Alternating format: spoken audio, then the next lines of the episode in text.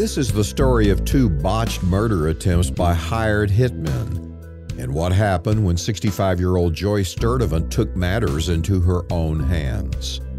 I'm Robert Riggs here with a true crime reporter confidential. This case of murder languished as a cold case for two years until my co host, former U.S. Prosecutor Bill Johnston, launched an investigation. One of the most common forms of homicide is when one half of a couple kills the other. Women are usually the victims of this form of homicide. Only 1% of male victims are killed by a partner. On October 28, 2008, 65 year old Joyce Sturdivant called 911. She claimed to have found her husband in a pool of blood in the bed where he slept.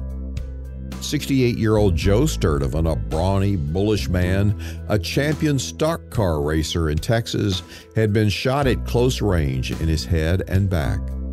Police suspected Joyce did it, but the local district attorney then in Waco, Texas, didn't think there was enough evidence to prove his case. So, Joyce Sturdivant had gotten away with murder until Bill Johnston received a phone call.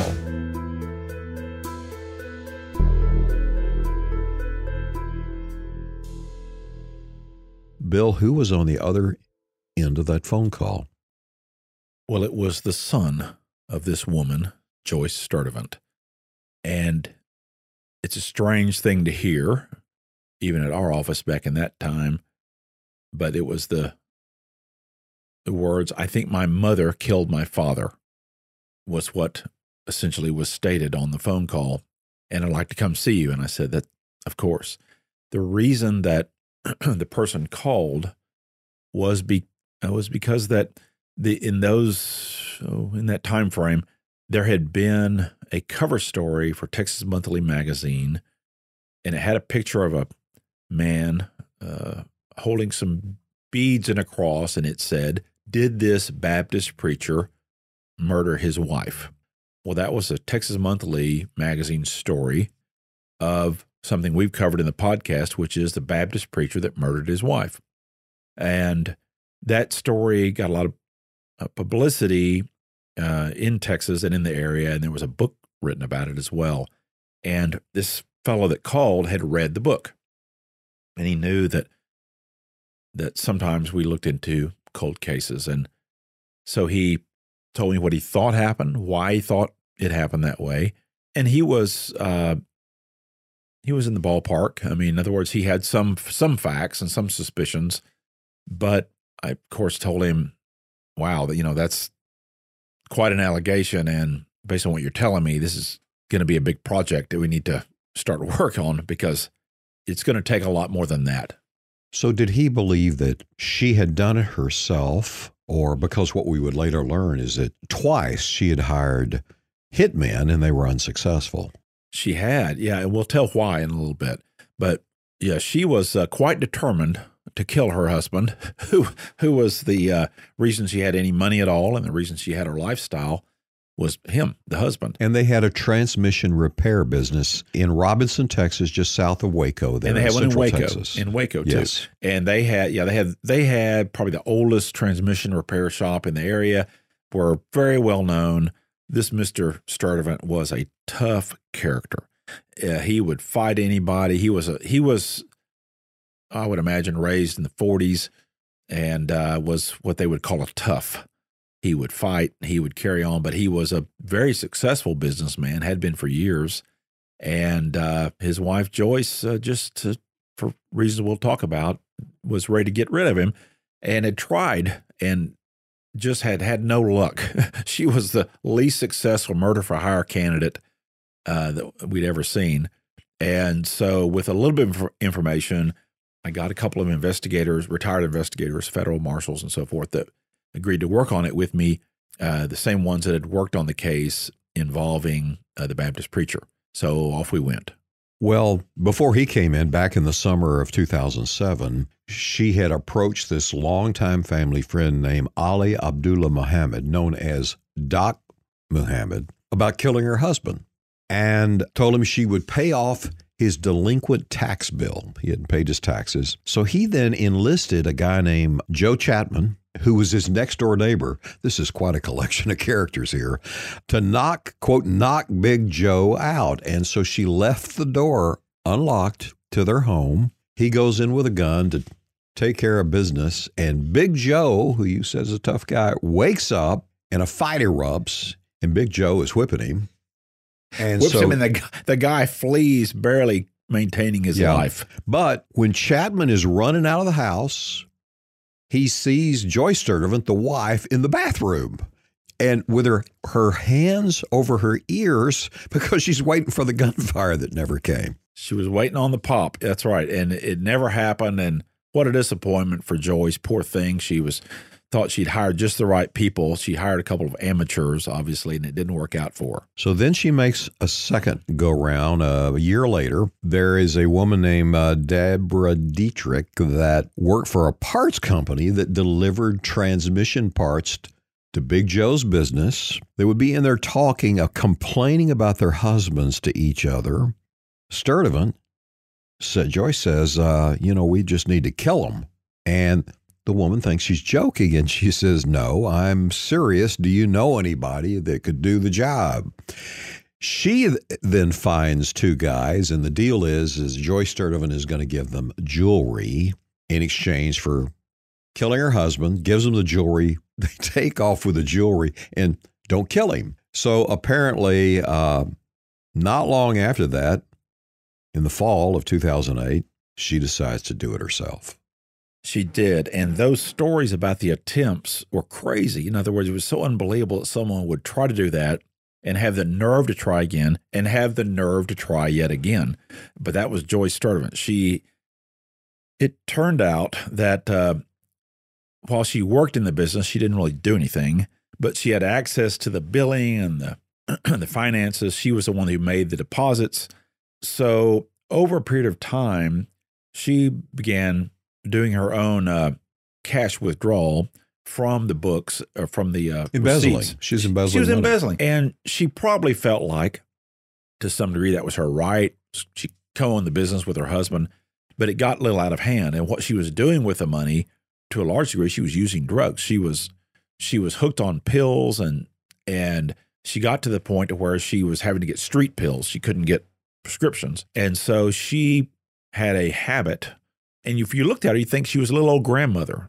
Nice person. Oh, she's so wonderful. You know, baked cookies. But no, she wasn't. She was she was a, hooked on drugs and she was sick of her husband uh, having to sneak around to get money from him. And at some point, he began realizing this isn't adding up. You know, we were supposed to make $10,000 last month and we made three. And he begins questioning her. And it gets to the point where he is, he's I would say, onto her. We don't know how much they confronted one another about it, but we do know he beget, he was onto her, and her drug supplier it became known who that likely was. So we started narrowing narrowing the motive. In other words, a lot of women want to kill their husbands but don't do it. She had a reason because she was getting ready to get cut off from the money she needed to get drugs and to have her fun. It was party was coming to an end. Well, when she solicited the first two hitmen, the family friend, she claimed that she was a victim of domestic violence and played on their sympathy. Right. And and that was all a bunch of baloney. I'm sure it wasn't a great relationship either way. She probably if one of them whipped on the other, I would put Joyce right up there with having done the whipping because she was a mean character. But it really boiled down to she wanted money. She wanted to be able to do whatever she wanted to with her money and she was stealing right out of the receipts of the business. And okay, that may be between them, but when he got wise to it, she thought the most logical way to handle this is just kill the guy. That's what she sought to do. So, how does this come undone, and why isn't the prosecutor pursuing a case? It happened in a small town. This was a second case we'd had just in a couple of years where some patient digging and sewing together different pieces of fabric came to a pretty good conclusion of what happened. You had, in both these cases, that is the Baptist preacher case and this one, you had it happen in a small town with a police department with very limited resources. In other words, they were not going to be the best homicide guys around because they didn't work very many homicides.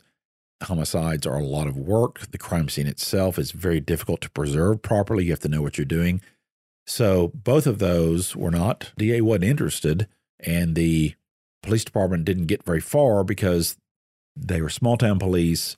They may not have done the best job, and the district attorney knew that and was skeptical, to say the least, skeptical. All right, let's pause for a break. We'll be back and pick up how you get involved.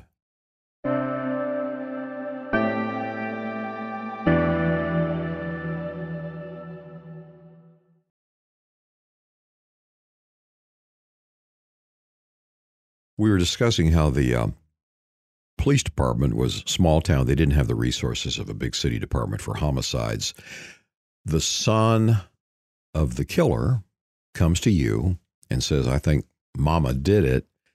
What's your next step?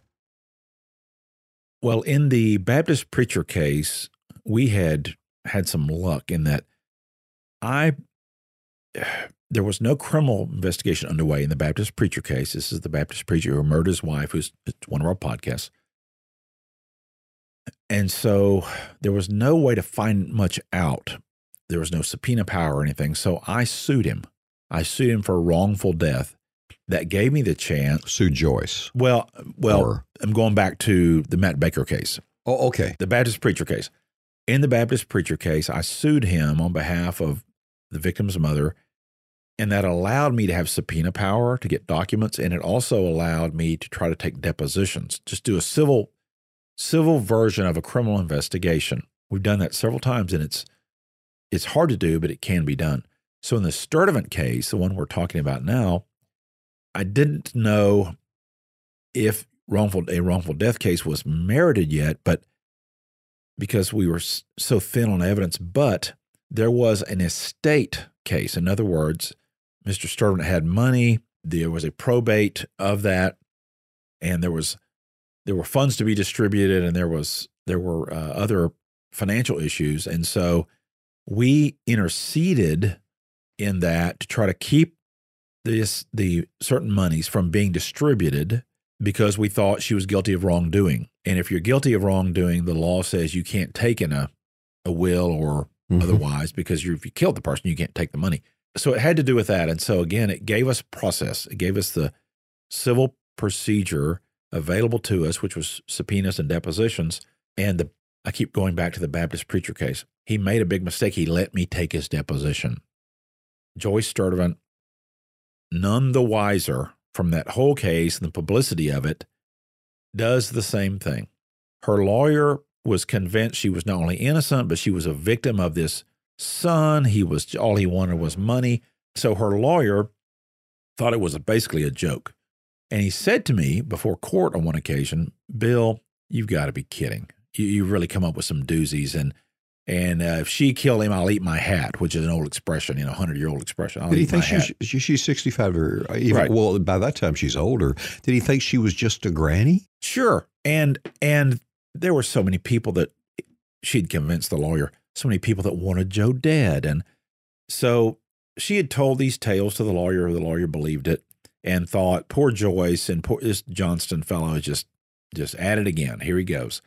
And so I told him, let's see, you know, you'll see who eats the hat here.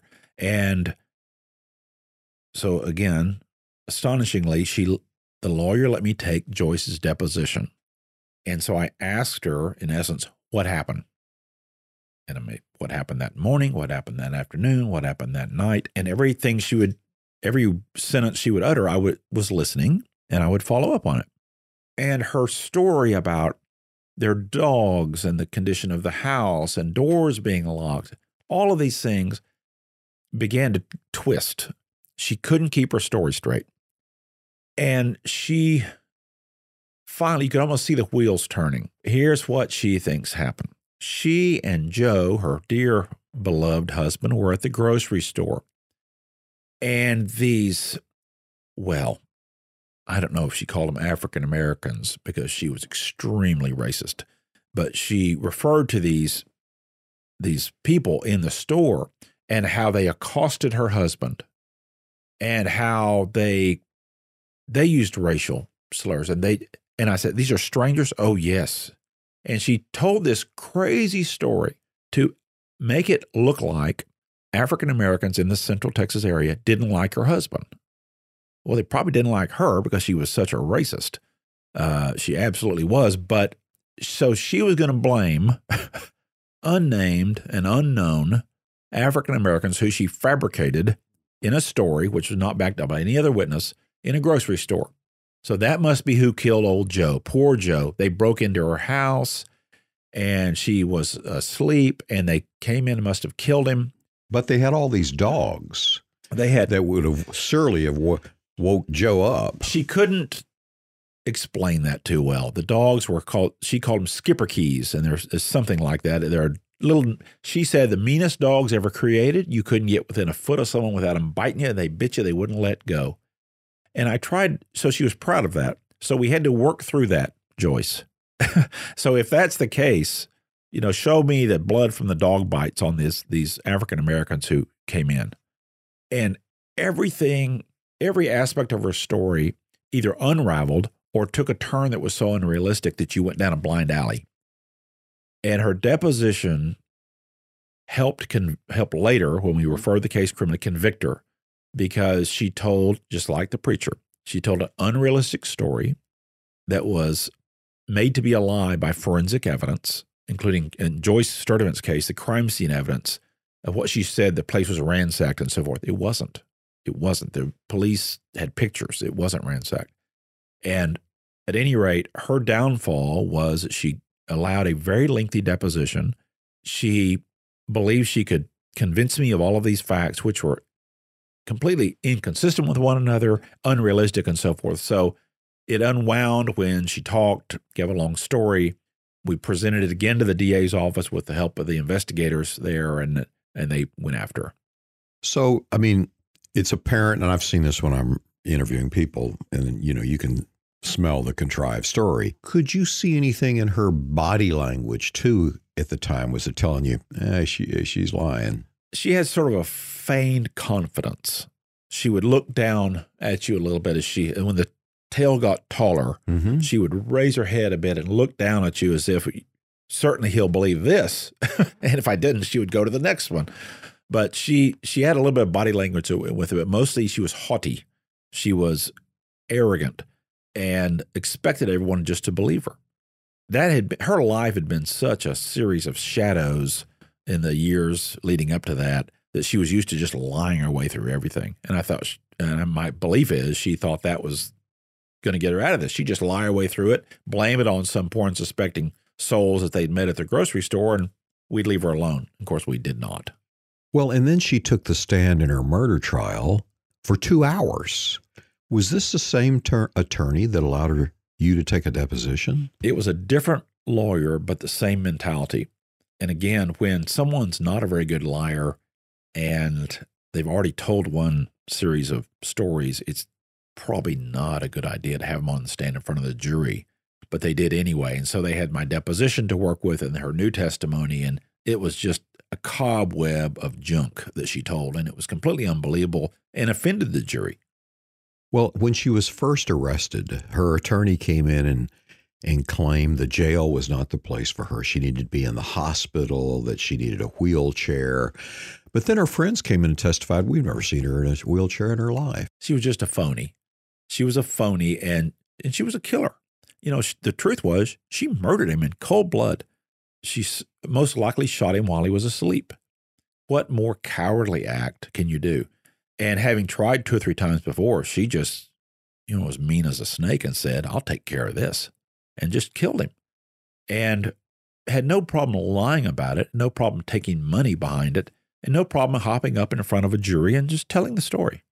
Well, and as I recall, the forensics indicated that the gun had been fired very close to his head. Uh, you had the gunpowder stains from it, that it was a really an up close and personal killing. Did you find out what weapon she used or how that had come about? I believe they they did enough ballistics to determine it was a firearm that they had mm-hmm. access to. Her problem always was she had an excuse for everything, but the excuses never lined up. including the firearm, availability of the firearm and ammunition, which they had available to them. And again, it's like you said, she. Can you imagine? She, um, this person who had uh, provided for her all these years, she point blank murdered him, shot him once, and thought she better shoot him again, and so she did. I um, am surprised that there are two attempted, you know, hitman deals, and nobody had snitched off even before that murder. They came in. One of them came in after the murder.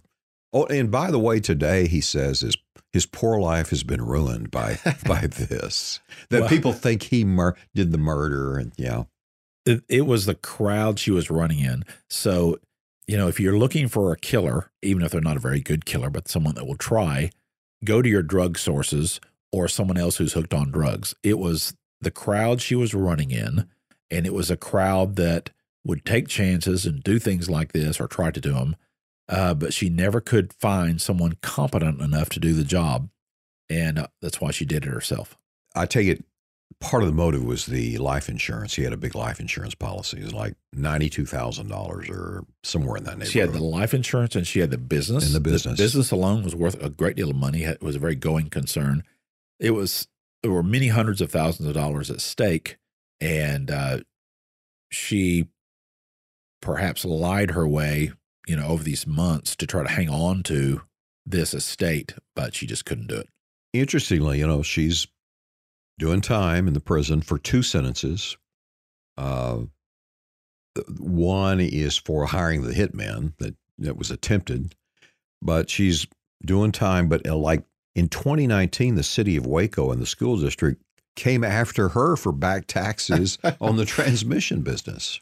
I'm not surprised. Yeah, she um, she in she ended up ruining that business. You know, this guy had worked his lifetime to establish a business and maintain it and she ruined it, put a bunch of people out of work and ruined the reputation of the whole deal and, and didn't care. All she wanted was money and drugs.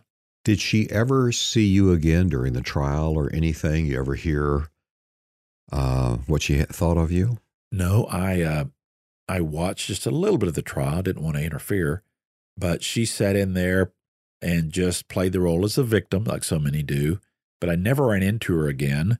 I suppose if she gets out someday, uh, and she wants to visit, I'll I will probably decline. But uh, yeah, no, she's still in prison. And uh, well, at the time we're doing this interview, she's 76. This interview is in uh, February of 2022, and her she'll be eligible for parole in three years from uh, four years from now.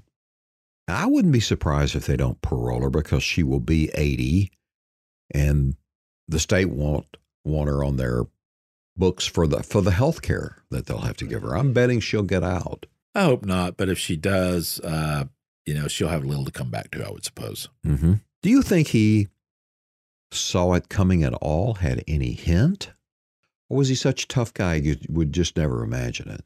Yeah, you would think after the first murder attempt, where he confronts the guy and so forth, that he would have started thinking a little more about things, but no, I think he was a tough guy, wasn't afraid of anything or anybody, and didn't suspect that she would do it. Yeah. She would be the one to do it. And that was investigated as a burglary. Right.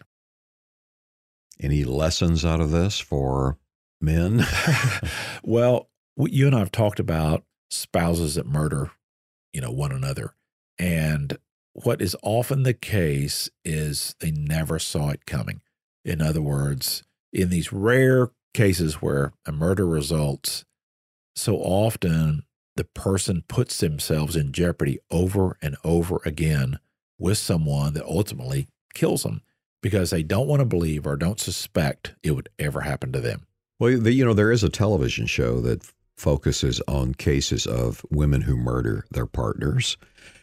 And it spreads the belief that people just snap Talk about that from your prosecutorial experience. I don't think I ever covered a case in which somebody just snapped. It had been cooking and there was their personal right issues and everything else. I'm sure there are things that happen where someone comes to their own defense and ends up killing someone, you know, that that happens right. quickly.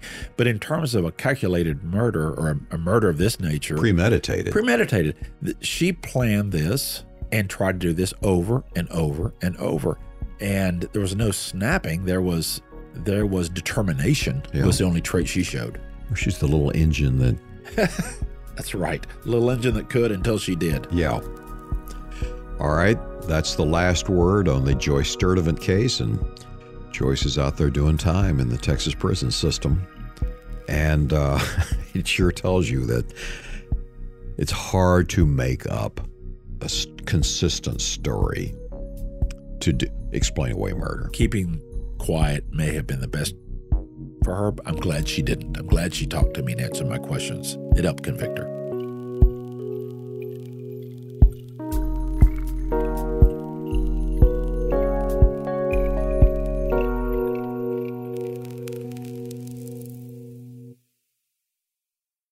We want to be your favorite true crime podcast, so please recommend us to your friends and leave a review wherever you listen.